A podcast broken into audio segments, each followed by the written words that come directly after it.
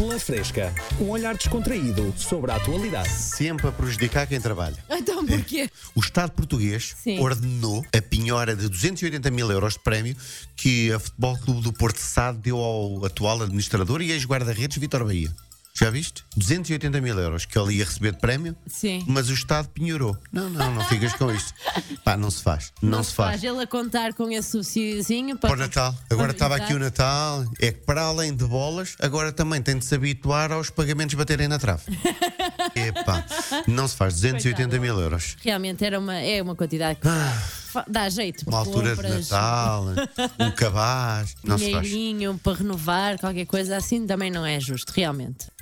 Embora já tenha negado, o Presidente da República Portuguesa, Marcelo Rebelo de Sousa, é suspeito de interferência de ter colocado uma cunha, basicamente, Uma cunha? no Hospital de Santa Maria, em Lisboa, para o tratamento de gêmeas luso-brasileiras, um tratamento de 4 milhões de euros. Ou seja, supostamente esse tratamento não está disponível em Portugal, mas alegadamente, graças a uma cunha do Presidente da República Portuguesa, lá se conseguiu. Destes 4 milhões, se calhar, faziam. Calhar davam jeito para outras coisas. Mas pronto, também não me espanta muito esta notícia, Porquê? porque recentemente no Canadá também se mostrou o presidente muito preocupado com a saúde de gêmeas que estavam ao relento e podiam constipar a dona. Não é? Aquelas duas gêmeas. Portanto, aqui o truque com o Sr. Presidente é ir ao- aos pares. É, gêmeas. Não pode ser Capricórnio, não pode. É gêmeas. Gêmeas. Gêmeas. 4 milhões que gastaram em dois comprimidos. Epá, e tiveram os portugueses de poupar no palco para o Papa. Não Pois se faz. é, não é? Ah, e Tanta tal, coisa. o Papa vai ter um palco de 8 milhões. Ah, não, devido à crise, tem de ser só 4. E, epá, e depois dois comprimidos, 4 milhões. Pumba. Ali, afinal, há dinheiro. Não há dinheiro. Ah, há dinheiro. há. Afinal lá. Ah, a cunha é que está mal aplicada. Exato. Agora, se calhar podíamos Calhar dizer, é oh senhor eh, Presidente, então e para os médicos? Não vai nada, nada, nada. Nada. Não vai nada. Pois, é muito previsível. Por falar em saúde, Então, mas na Argentina, ok. grávidas, e mesmo assim não é tão grave como a situação em Portugal, denunciaram o golpe de uma clínica na cidade de Formosa que utilizava a mesma ecografia 5D para todas elas. Ai, opa. A modos Era tudo. que assim, chega-se ali, a chefe da obstetrícia pega e diz assim: Ora, a modos que o feijãozinho é igual para todas, isto está caro, faz aí fotocópias. A ecografia mostrava que todos saíam ao carteiro.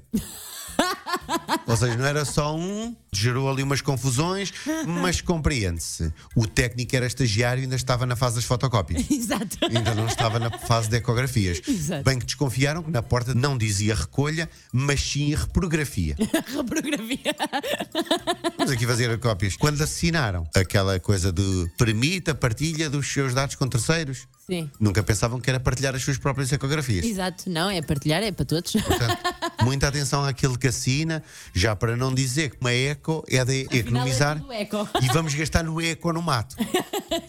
Agora, para concluir, Sim. uma notícia triste. Oh, É, o grande ator, pelo menos para a minha geração, Sylvester Stallone, Sim. para a tua se calhar também é um Também. grande ator, revelou que ganhou alguma agressividade devido a ter sido agredido pelos pais durante a infância. Ok. Uma revelação É triste. assim, é, é triste, mas não lhe deu muito jeito, porque o Rocky não ganhava muito. Tu, O Rocky, calhar, graças a isso, também contribuiu para o sucesso do Rocky. Mas é uma revelação triste. Agora percebe-se melhor o nome, não é? Hum. Sylvester Stallone. Estás estalo. Estás aqui, estás a almoçar. Dá cá, Pronto. dá cá um estalo, esta notícia. Pela Fresca, um olhar descontraído sobre a atualidade.